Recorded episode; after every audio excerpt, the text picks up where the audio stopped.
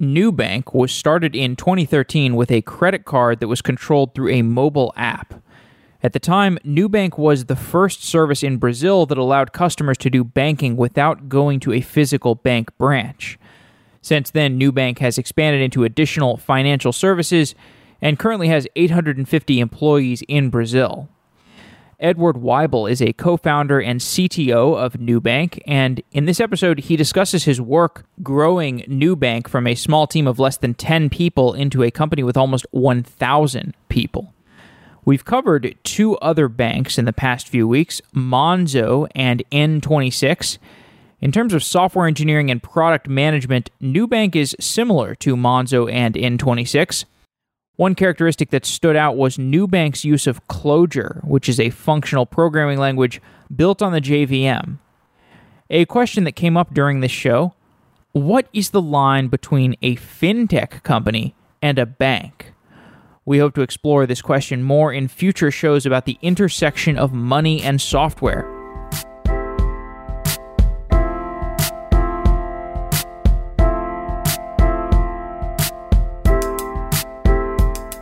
Edward Wible is the CTO and co founder of Nubank. Edward, welcome to Software Engineering Daily.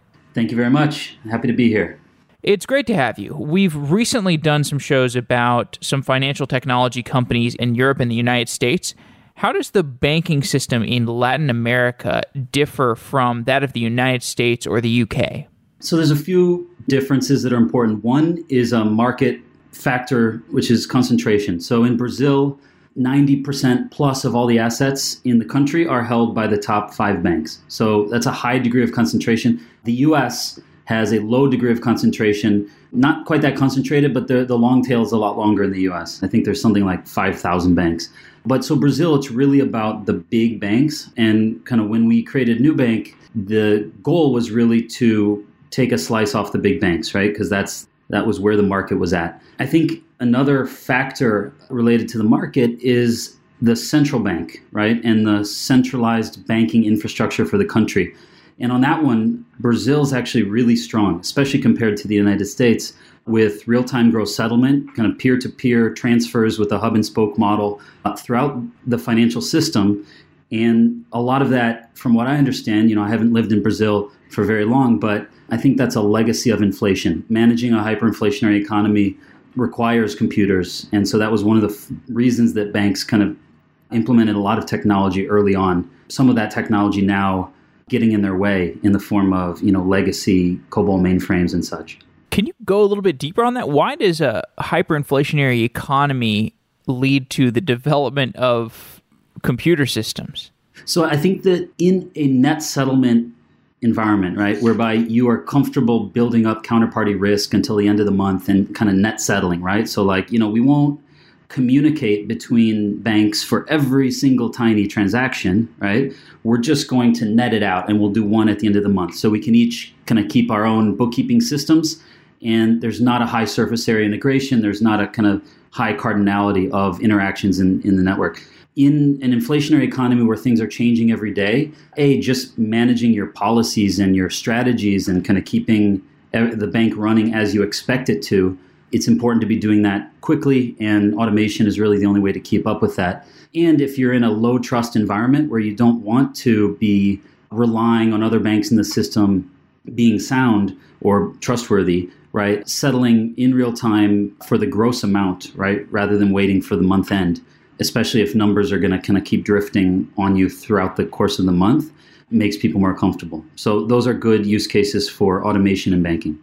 So here you've outlined a stark difference between the banking system in Brazil and perhaps other areas of the the world. Does that impact you from a engineering perspective in building Nubank?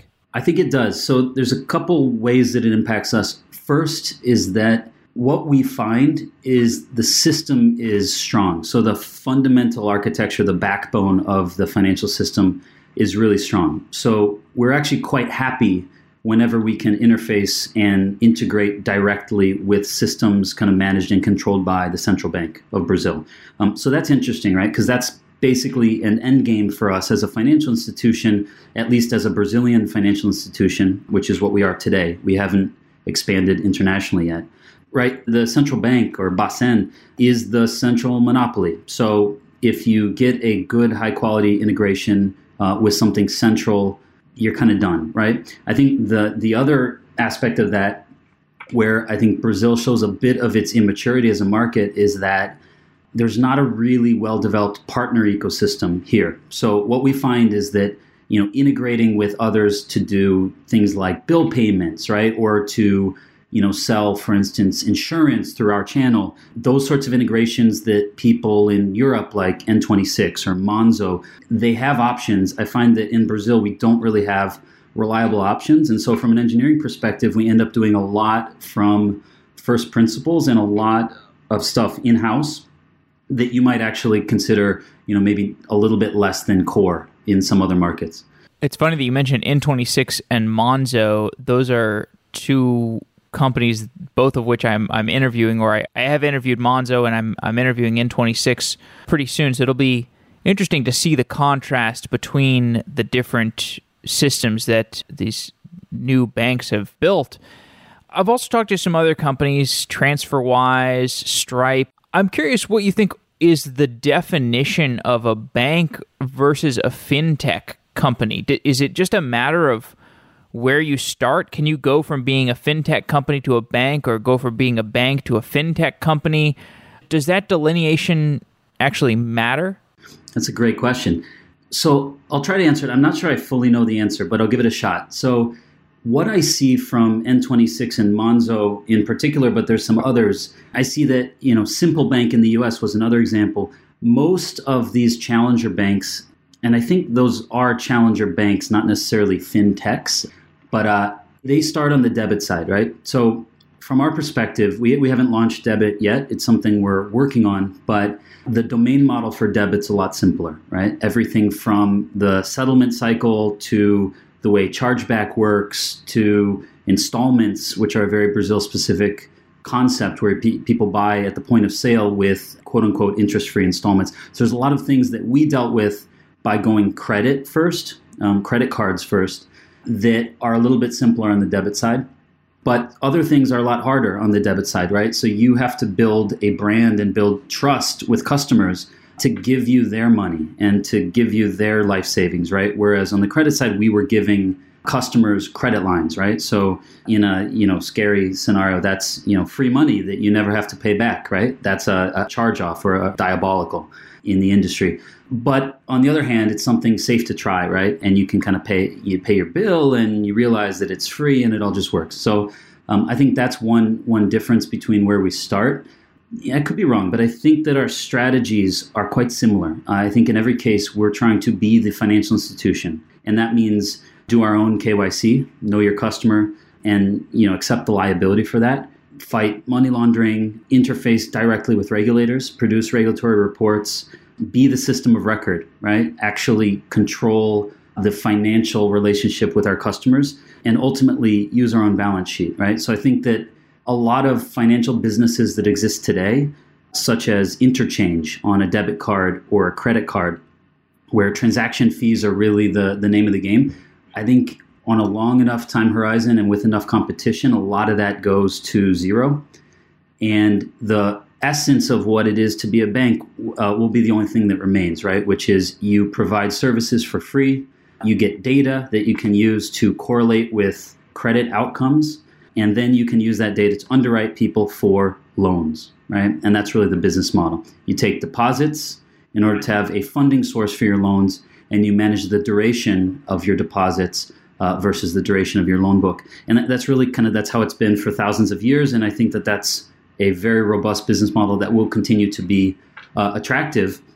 I find that in the U.S., a lot of the fintechs try to not be a bank, right? For reasons that may be very legitimate, such as uh, we don't want to comply with Basel, right? We don't want to have capital requirements. We don't want to have to be regulated. These are all kind of reasonable things. It's it's very expensive to be regulated. It's very expensive to have you know Basel three capital requirements. But it really depends on if you believe you can have a robust business model if you don't really control those elements, right? Like if you're a, a service provider or a market maker and you kind of are matching up, you know, peer to peer lending, you know, I think history has, you know, especially recent history has shown us a bit that that's a fragile model. And so our, our goal is to be really be the financial institution and be a tech company that happens to be a, a financial institution, right?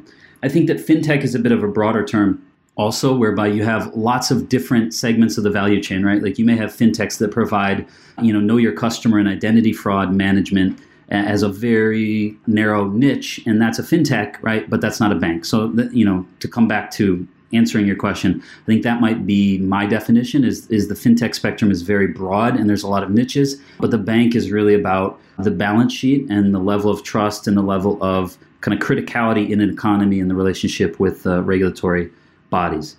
So when Nubank was founded, the differentiating factor of the company was this credit card. You had a credit card that was completely controlled through a mobile app, and that was in 2013. I think that was enough of a product to to start to build out a customer base and start to have an understanding of what people wanted out of a financial company what was required to build that initial product, the credit card that was just controlled through a mobile app? Sure. So initially, the idea, the, the basic competitive idea that we had was that credit card really could be disconnected from branch networks and from the physical experience of going to a bank. There's nothing physical about a credit card. In addition, we thought that credit card could be re architected to work as a real time mechanism, right? As opposed to a monthly batch or something like that where you know until you get that PDF in your email you don't really know where you stand right and there's there's online banking and there's varying degrees of of latency to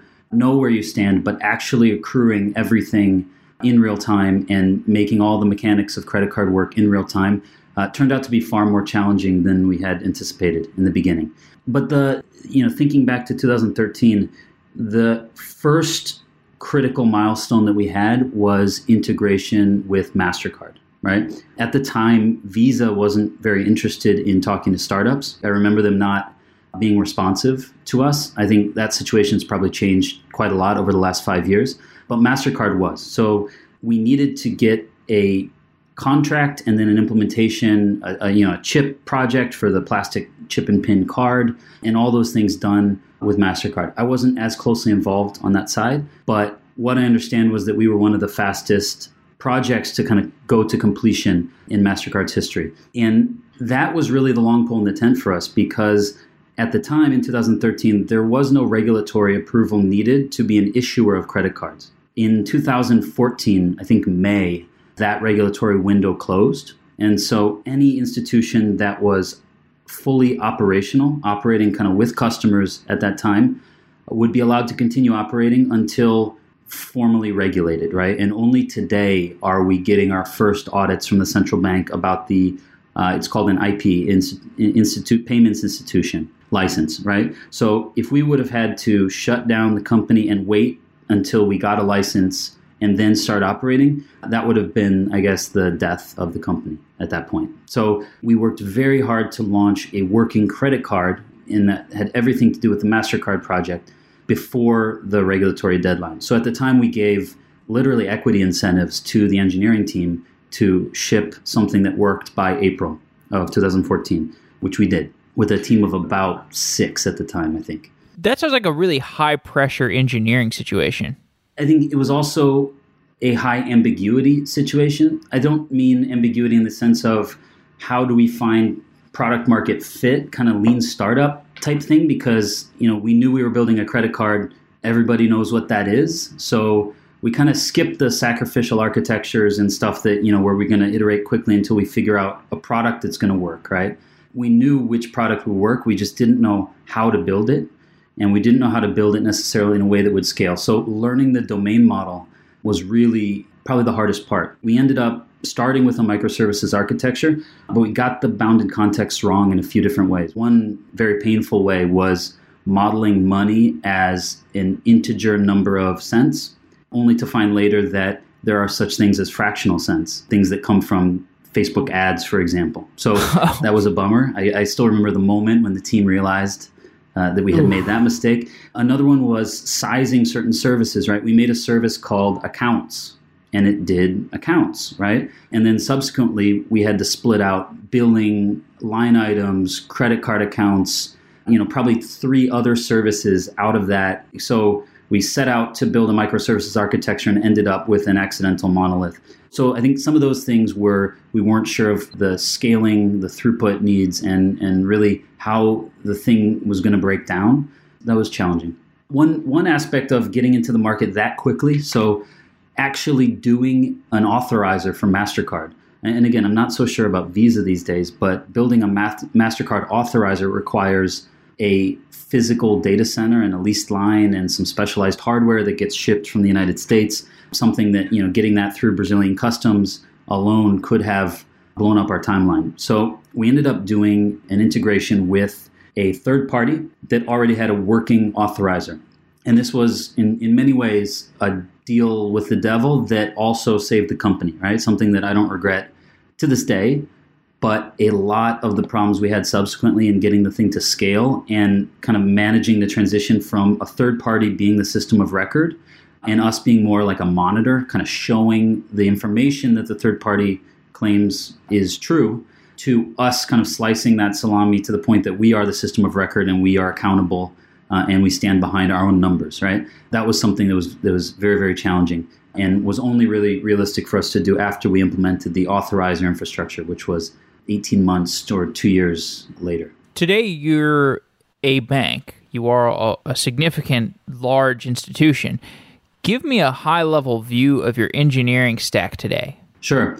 So I think that in the Brazilian market, from a regulatory perspective, we have to be a little bit careful about saying we are a bank. I think we are a payments institution. That's the license that we have.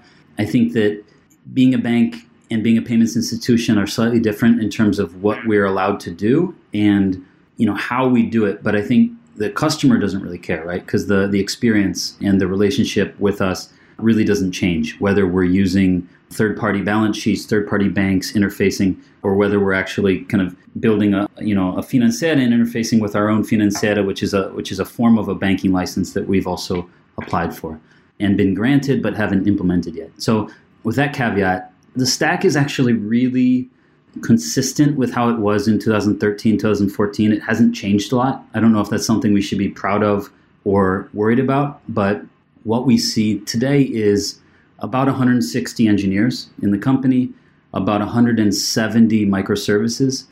Most, if not all of the microservices are running on Clojure. So pretty simple Clojure web apps, Jetty, Pedestal web framework. Most of them are communicating with Finagle on the HTTP side or with Kafka for async messaging. And they're all running in AWS. So that's a really simple architecture. I think the hard part isn't deciding to do, you know, JVM, it's a bank built on the JVM. The hard part for us was very much understanding the domain as we started as a team with very little or frankly no domain experience, especially not in Brazil. And we needed to figure out which 170 microservices to build and how would they interact in a way that would be, you know, idempotent and scalable, really kind of optimized for not creating bugs that are hard to catch, bugs where you've made financial mistakes that impact customers that you find out later. You know, surely you can always kind of reverse things out, right? But there's a, a level of trust that people expect from financial services. I'm not saying they always get it, but when they don't get it, we kind of skip the you know patient customer phase and go right to I'm irritated, right? Like you did the math wrong. And so that's something that I think was has been challenging for us to do from first principles, but also really powerful, right? We, we've rewritten core banking from scratch, partially because we were naive and we didn't have any idea how big that monster was to really rewrite it, right? But also partly because we didn't fit into the kind of mental model of the big vendors in the space, right? Talking to T System or, or kind of one of these core banking vendors, they wanted more than all of the money that we had to do an initial implementation of the technology, right? like, so it, it, it, was it was kind of necessity and also kind of just kind of reckless naivete. But in the end, I think we we emerge with something that's kind of unique and fairly interesting. And I get the sense that Monzo at least is is also pursuing a similar path, right? A lot of stuff Yeah. from first principles, a lot of you know technical principles, right? Like we're a functional programming shop, not in terms of you know really esoteric concepts, but just in in, in terms of the basic immutability, idempotence, declarative formats, small functions, pure functions, right? Make sure everything's easy to test, like those sorts of things that that serve as really effective guiding principles, even for 160 engineers that are trying to write, you know, Clojure services in the same way. So I, I've been very impressed with the way that architecture is scaled, and and to this day, we we don't really see big reasons to change. I think there's some you know exciting new technologies coming down the pipe. I see sometimes people are talking about Rust, and you know that's cool. I think sometimes you have the you know strong type system communities versus dynamic type system community types of conflicts happening within within Nubank, but really overall just happy with the way that people are able to get on the same page and we're able to write even technology that's actually quite a large system at this point uh, without having any single piece of it that is difficult to understand or impossible to kind of rip out and rewrite and, and replace. So I think that's that's a testament to you know microservices as opposed to the mainframe, right? As a model for maintainability and kind of evolving the stack over time. There's a lot there in, in what you just said, and I want to start at the language level when we're talking about some aspects of the stack that you've standardized. At the language level, you've got Clojure, which I think that's like a functional language that runs on the JVM, right? It's like functional Java. It's a Lisp as well, so a lot of parentheses. Right. Now, I think I've talked to somebody at Jane Street Capital, which is like a trading company, and they use oh, what language they use? OCaml. But I think the reason they use it is kind of similar to what you're implying, which is that when you're dealing with money, you want strong guarantees around certain aspects of the programming model. What guarantees do you get from a functional language? And if that ex- if that conversation extends to aspects of the JVM that you can take advantage of that are also virtuous given your your domain, the domain of money, the domain of banking, the domain of needing to understand transactionality and and roll back things potentially. Tell me about the language choice of Clojure. Yeah, so I think I think Clojure is an interesting choice because it's very simple. So it's very foreign to people. So it looks like an alien, right? So when people come into Nubank, um, we're typically not hiring people that have Clojure experience. If there are people that have Clojure experience, we're happy to hire them. But we can't count on that, right? Because it's a relatively niche technology, and so hoping for uh, you know a large, passionate, experienced community that will kind of come into Nubank with everything they need to be seniors is not a realistic strategy. Although it has been a good strategy for us on the self-selection, kind of positive self-selection side, right? What we find is that people that look at the prospect of learning Clojure over a weekend in order to do a technical exercise as something that they might attempt, even if they don't fully pull it off, we find that those are often you know courageous people that are sometimes dissatisfied with the status quo, dissatisfied with the traditional way of building systems, and they tend to be really good cultural fits for us. Um, so we've been happy with that.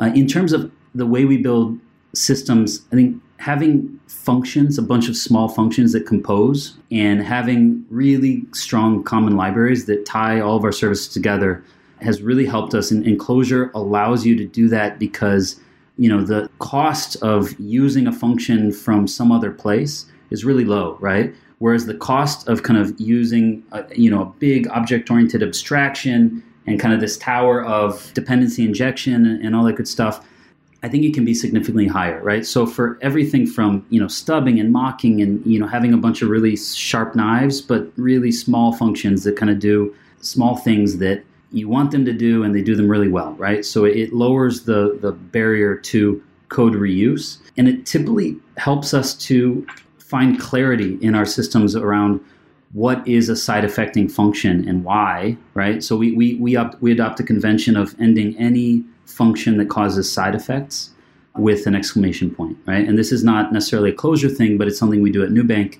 And if you see a lot of functions with exclamation points, as a great smell to react to and try to understand because on a good service, on a normal service, what we see is 90% plus of all the lines of code and all the complexity is in the form of pure of pure functions, and then the side effects like producing a message, right, uh, receiving an HTTP request, writing to a database, right, all, all that good stuff tends to happen at the at the edges, right? Happens just at the borders and changing which database, changing which message queue, changing how you get HTTP, how you send HTTP.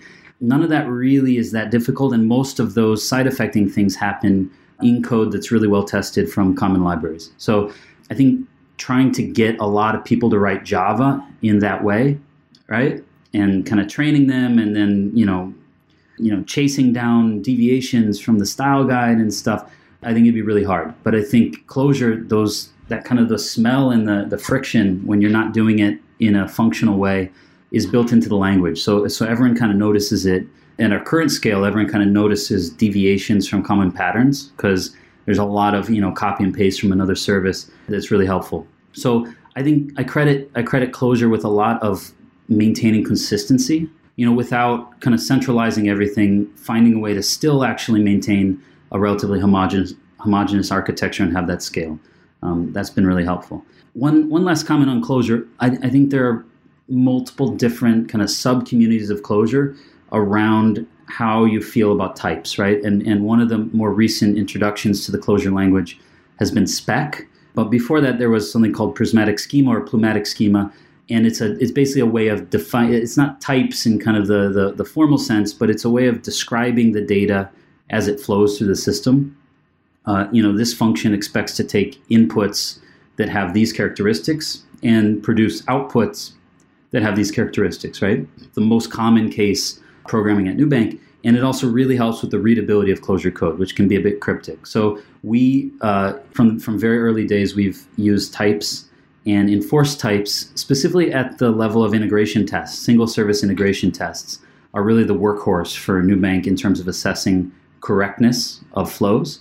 And those tests check all types throughout all the calls from kind of outside the system in through Kafka, out through HTTP, into the database, and back out, all, all that stuff. So it's a way of doing a typed, similar to a typed approach, uh, but with a dynamic language. And I think we've gotten kind of the best of both worlds for our model, uh, you know, for our context. I think that saying which one is better is something that we probably want to leave out of scope for for this conversation. You gave a few descriptions earlier about some other standardizations around services. So you said services use Finagle to communicate with each other.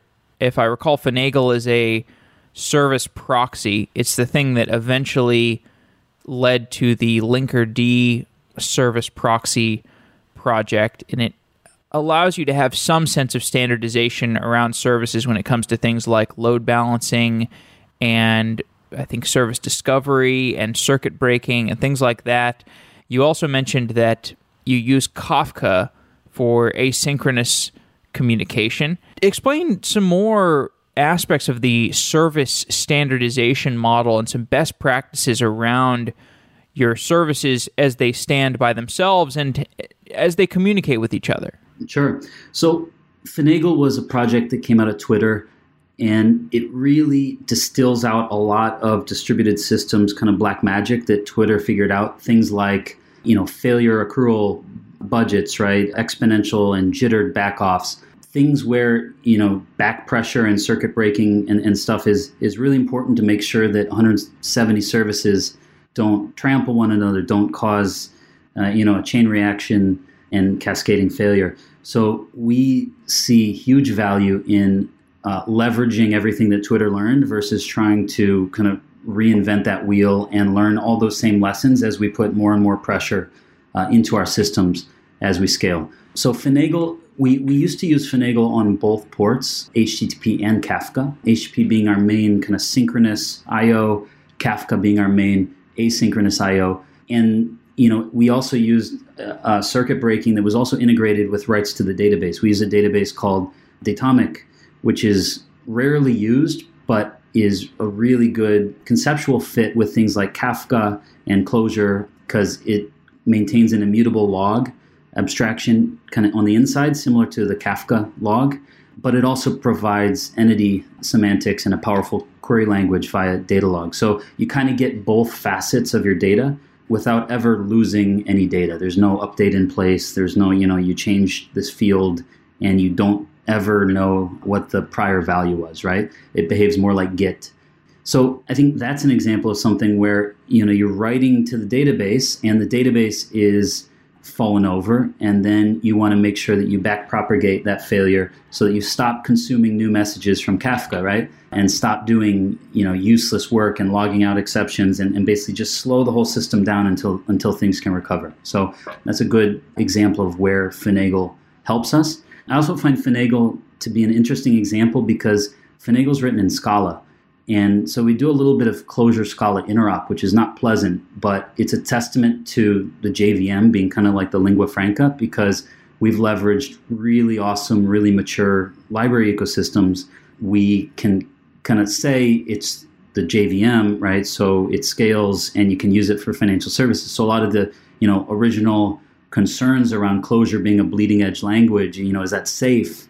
were kind of, you know, there was a little bit of hand waving around. You know, it's the JVM, right? Everybody uses the JVM. So I think we've seen good benefits from using Clojure, which I've, I've heard it referred to kind of having something very pure and, and beautiful and amazing, kind of ancient technology from a sophisticated race of aliens. Uh, then kind of welded to the chassis of the Death Star, right? And I think that somehow that you know it, it works and it, it works really well for us.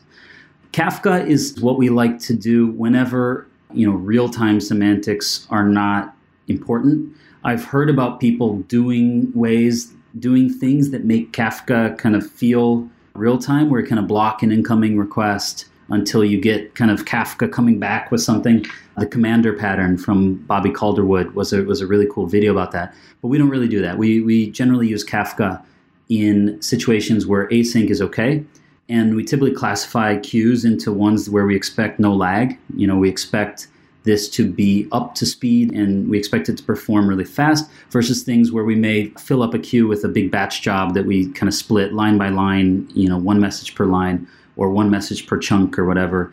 And, and then and then lag is different. So the monitoring around that is is is tuned to that use case. But we find that Kafka, we tend not to do so much kind of rewinding and kind of replaying of the past, even though you can do that with Kafka via offset management. But we just tend to use it as a really good distributed system that is partitioned. And as long as you're setting partition keys, you can kind of have a guaranteed total ordering. And on a per customer basis, that actually allows you to avoid a lot of complexity inside the service because Kafka deals with it. So I think we could use Kafka way more. We're starting to use Kafka streams and starting to explore the possibilities of what we can do with it, but it's early days. So today I think we, we kind of underuse Kafka given given the potential that I see. What would you use Kafka streams for? And describe what Kafka streams allow you to do. So one use case for us, so we have a accumulate only sort of data model, right? and a customer's balance or a customer's available limit, right, is a cumulative function of everything that has ever happened in that customer's life, right? You need to know the credit limit changes, you, need, you know, the limit increases, limit decreases. You need to know every transaction, every payment, right? The cumulative sum over all those things is your available limit on your credit card. So it sounds simple, but it tends to behave and perform badly if you don't have caching. But luckily, it's a great fit for caching, right? And so we do we do well. We also do sharding, where we'll put kind of segments of that, you know, on a time basis into cold storage. But so I think Kafka Streams is a good model for things like push caches, right, where you're accumulating state and you know that you can accumulate that state safely because everything that's going to happen for that customer, for example, is going to have the same partition ID, which means it's going to end up at the same node and it's going to end up getting there in the right order, right? So what that allows you to do is make distributed caches, right? Instead of having a Redis, you know, associated with every service, you could actually just accumulate that state in memory, you know, RocksDB, whatever, per instance, and let Kafka decide when instances go down, you know, when instances cycle, when instances scale up. Let you know, kind of outsource that to Kafka to figure out how to rewire the partitions and to make sure that you know consistency is maintained and that the quorum you know stays in sync. So I think caching is the short answer to your question. Is a really good use case for Kafka Streams. Let's take a step back. So you're the CTO of Nubank, and how many engineers do you have at this point? How big has the engineering team gotten? So the engineering team is about 160. I think 161 as of yesterday. 161. So you've gone from a place where you had six engineers to 161. Tell me about the process of scaling that org structure. What were the points along that road from six to 160 where you had to do some reframing of how the engineering team worked? Sure. I was actually a co-founder of Nubank, so I was the first employee in a sense. So we, we okay. went from kind of me to 160. The employee the, the employee base in total is about a thousand at this point. About 750 customer service, and engineering kind of being the largest non customer service function in the company. So a lot of the kind of scaling, you know, learnings for product teams we encountered first in the engineering team, and then you know other functions that Nubank tend to kind of adopt similar models. But the first one we hit when we were about 15 uh, people was it was just a mess. Like nobody knew what other people were working on. Everything was kind of tangled up, and so we decided, you know, at that point to split into two different teams. I think at the time it was, you know, one team focused on customers, another team focused on back office, right? Something like that. And then from there, this concept of a of a squad was formed. I think later on we kind of started using similar terminology to the Spotify model, although the, the genesis was really just looking at the problems that we saw and trying to solve those as opposed to trying to kind of cargo cult somebody else's org model into into our company. I think in 2016 we actually started rolling out the kind of small teams. Amazon does the two pizza teams. I think we do something similar. It's probably four to six engineers ideally on each team, and there's about know, 20, 25 teams today that have engineering out of probably 40 squads within the company. So today we do have some squads that don't have engineers, but really the idea to combine engineering with other functions, right, like business analysts or product managers, you know, even customer service was a decision we made uh, early on, and that actually works really well to co-locate customer service with engineers when things are small. I think when customer service scales up, if if, if you kind of scale with headcount, at the point that there's four engineers and 40 customer service reps, that's not really a team anymore, right? So I think it's there's there's kind of a beautiful moment where it works and the feedback loops are really tight and, and you learn a lot. But uh, you know, we kind of outgrew that, and now it's more a representative uh, model, right? So there there are representatives that kind of con- you know connect with the squad, but it's not like we're all in the same in the same squad with customer service these days. I think the other big change that we made over time was evolving our mentality around management. I think in the beginning we had a you know bit of an immature thought process about it, right? It's like that's that's overhead. That's pure overhead. Do we need it? You know, we don't. When Google had 300 engineers, they eliminated managers, right? So, and then of course they brought them back, and uh, there's a lot of nuance to how to support people and what management really is that I think nobody in the company really understood. So we undervalued that. As a result, we undervalued and kind of didn't model behaviors and didn't model, you know, the management track as an attractive career path. And so one of the problems I have today is incentivizing that track and scouting talent for the, the, the management track, whereas kind of most engineers at Nubank think of themselves as proceeding along the technical track, right, of the, the Y career. But today, you know, with 160 engineers, we have basically three layers, right? There's me, then there's a layer of engineering managers or, or directors, kind of the middle management layer, and then there's the squads, and each squad has a technical lead. Sometimes the technical lead role is split into two like a technical mentor who's the you know senior technical person and a technical manager who's the senior kind of people management lead. So sometimes it's two different roles sometimes it's kind of both combined in one person often out of necessity right? Not enough seniority on a team to actually have two people sharing you know or, or doing two two different parts of the role so, and then there's the the kind of the terminal units is is you know four to four to five to six engineers on those teams. So that's an org structure that has gotten us here, and it's going to get us quite a long ways further. And I think in some sense it's it's absolutely traditional, right? After a certain scale, hierarchies are the way to keep things organized. And so I, I kind of not not having started there, I think I've kind of ending up there, similar to you know most of the other big tech companies that that we know about. this is what I've heard from uh, a number of different companies that I've interviewed and companies that I've just heard on on other podcasts or in audiobooks or whatever, where they say, you know, they used to think hierarchy was a bad thing and traditional org structures were a bad thing, and then they realize, no, actually, companies just do that because it's a solved problem and you know you probably don't need to do holacracy or you know some crazy you know completely flat org structure it's just not necessary you can just kind of borrow from from the past with these org structures i think the thing that i had to really realize was the role of managers in a servant leadership sense, right? The way, you know, removing roadblocks, providing kind of career guidance, right? Doing one on ones, understanding the value of one on ones, doing one on ones in a way that isn't a status report, right? Getting to more awkward, mm. kind of more meaningful conversations around what people mm. want, right? So I think a lot of those things is when management's not done well, people confuse it with trying to control other people, right? And tell other people what to do and what we find at Nubank is the managers don't really do that very often, right? They're they're more there to observe, recognize patterns, remove roadblocks, and basically kind of pick up on the signs of when teams are unhealthy and ask questions until you kind of get to some insight there, right? So I think once engineers at Nubank realize that that's what management is, even you know people that similar to myself were not very excited about it in the beginning. I think today are quite supportive. So I, I, think we've we've really come full circle on that, and I'm proud of how far people were able to kind of you know interpret and assimilate new information and change their their points of view over time.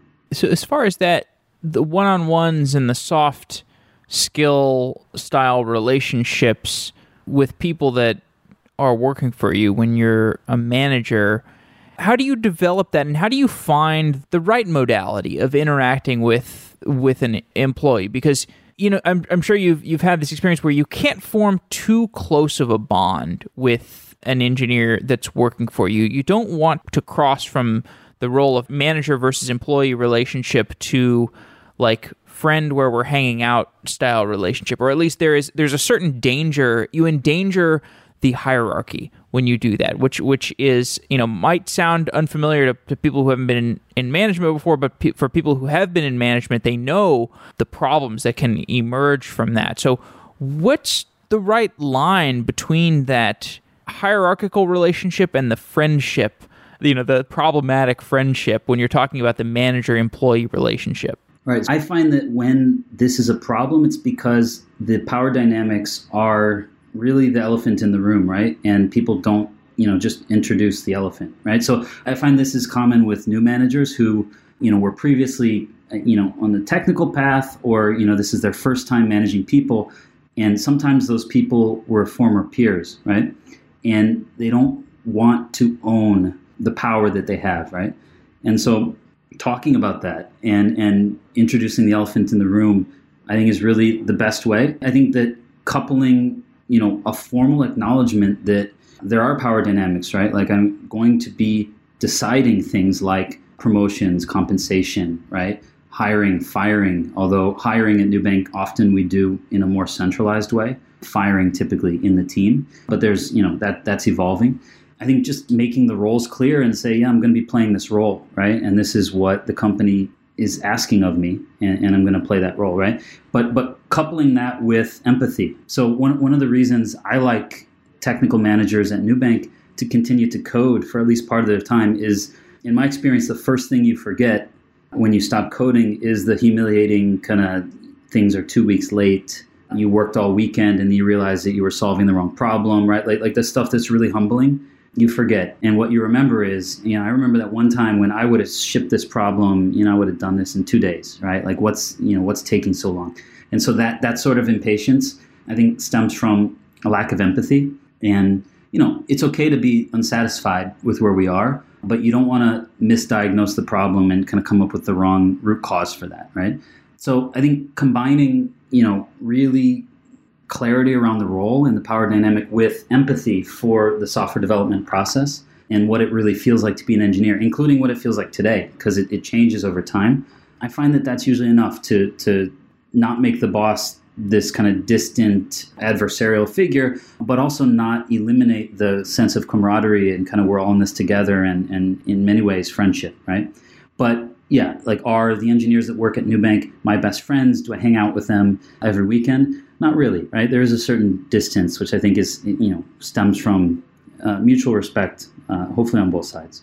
I know we're running out of time here, and I wanted to ask you a few more questions about the future. So, what I think is pretty interesting about building a fintech company today is if you just build a foundation of a nice financial product that has a lot of usage, you've got a lot of tailwinds that you can take advantage of in the near future. So, you take a company like Nubank, which is you know either a you have a credit card product or you know you maybe you're maybe you're a bank you know you can't describe yourself as a bank but you're something like a bank. You've got high transaction volume. You've got users that love you. Or you take a company like stripe where they've got a large volume of users that are just using it for simple payment features.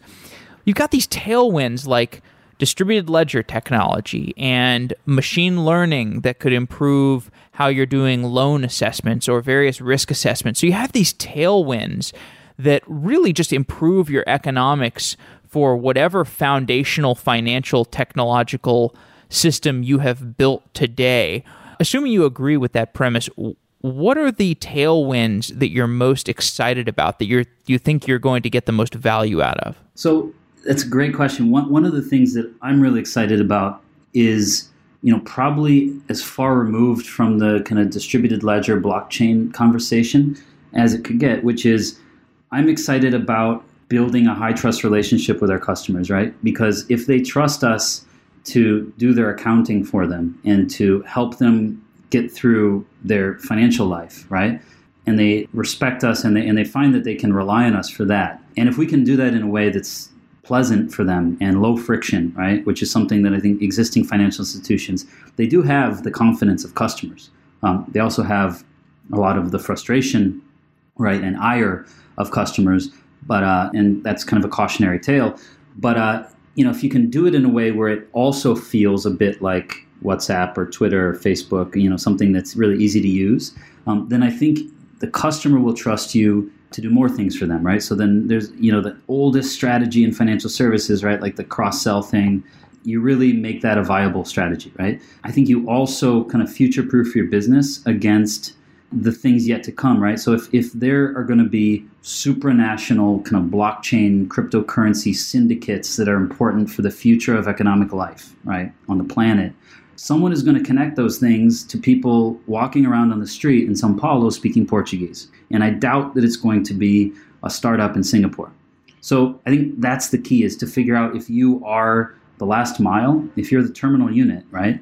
In which case we want to be as Brazil specific as we can. We want to be as Portuguese specific as we can. We want to understand everything about the customers here and we want to want, understand everything about the regulator here, right? So we want to build customized reports for the central bank those are very different incentives from like an Uber kind of galloping across you know the globe at breakneck speed. So I find that that's pretty interesting. So I like being the terminal unit, and of course you know replace Brazil with you know some other country if we were to go international. I tend to think we would have to rewrite 40 to 50 percent of all the services we've written if we were to go to another country, right? Because because that's probably the proportion of of our technology that is Brazil specific. And that's also one of the reasons that we haven't open sourced a lot of technology at Nubank because we've been really standing on the shoulders of giants and solving problems that are fairly specific to us, right? Which is a, a way of you know considering whether we've prioritized things appropriately. So I think that's that's something that you know I, I don't know how to predict what exactly will be the killer app for blockchain and kind of Bitcoin and all that stuff. I mean, but I think that owning a customer relationship and kind of not doing anything to violate that trust is a pretty good place to start, right? You know, if I'm wrong and kind of decentralization really is the trend, then nobody needs Nubank anymore, right? Like we are a central kind of trust authority. So, you know, either that's useful, I tend to think it is, or it's not, in which case, you know, we'll all get different jobs, I guess. Indeed. Well, Edward, it's been really fun talking to you. I, I appreciate you coming on the show, and uh, I'm really excited about Nubank. I'm excited to see where you go next. Congratulations on the success and the scale that you've reached at this point. Thank you very much. You actually made me think of one other concept about the future that may be worth touching on. Uh, sure, go for it. So I think that the credit underwriting piece is a big yeah. Right? So that that's really interesting because it's proprietary information on some level, right? We get to learn which algorithms we want to use to predict customer outcomes. And that has really good economies of scale, right? More customers, more data, more track record, more history. All these things are disadvantages for startups, right? Versus the big banks. But if you can kind of cross the chasm and, and get to the other side of, of having some scale and having some track record, yeah, that's kind of the second horizon. The first horizon is probably you know user experience and just getting rid of some of the nonsense and the friction, right? Um, mm-hmm. Um, which is pretty simple, but it's also something that everybody's going to replicate. Right? I don't think it's that easy to replicate it, but eventually people will. But the moat of proprietary data and basically, you know, using that to do the lending business, right? Which is you know very old business and something that you know people are going to need a long time from now, right? So I think that really is exciting. I think there's you know going to be interesting conversations around data like GDPR. You know, who owns the data? Do people care about privacy and and, and all that all that stuff? You know, I think we have yet to see how that plays out because in many ways our incentives are not fully aligned, right? So I'm curious about that. But I think that's a business model that could use a lot more competition and a lot more innovation. And, and I, I, expect to see exciting things come out of the lending space, even as kind of transactional things go away, right? As, as kind of competition, similar to WeChat Pay, Alipay, right, drives transaction fees to zero. So, and you have zero transaction fees and no data, probably not. But uh, I, I look forward to seeing how that how that kind of tension plays out. Sure. Yeah. I mean, I, I think you even look at the companies today, like Tala or Affirm, and you you already start to see really interesting ways that lending can be done with kind of the technology we have today. It's like they're not really doing anything like mind blowing in terms of technology. It's more like they have the in, they've had the insight, like oh, we could do this interesting thing, and then we can make better loans. So I'm sure that's it. That's an area you can get into. A lot of financial services and, and kind of what is going to be disrupting the the big banks and kind of the incumbents is really just execution, right? Like you don't need to right. be a rocket scientist to know that you should use modern open source technology and that you should write tests and that you should kind of maintain and look out for the maintenance and technical debt of your stack, right? It's easy to talk about. It's actually really hard to have the discipline to do it and to do it consistently over right. a period of years. So I expect execution to really be the differentiator. Right, totally. Okay, Ed. Well, thanks for coming on the show. I've really been enjoying talking to you. Thank you very much. It's been great. Wow.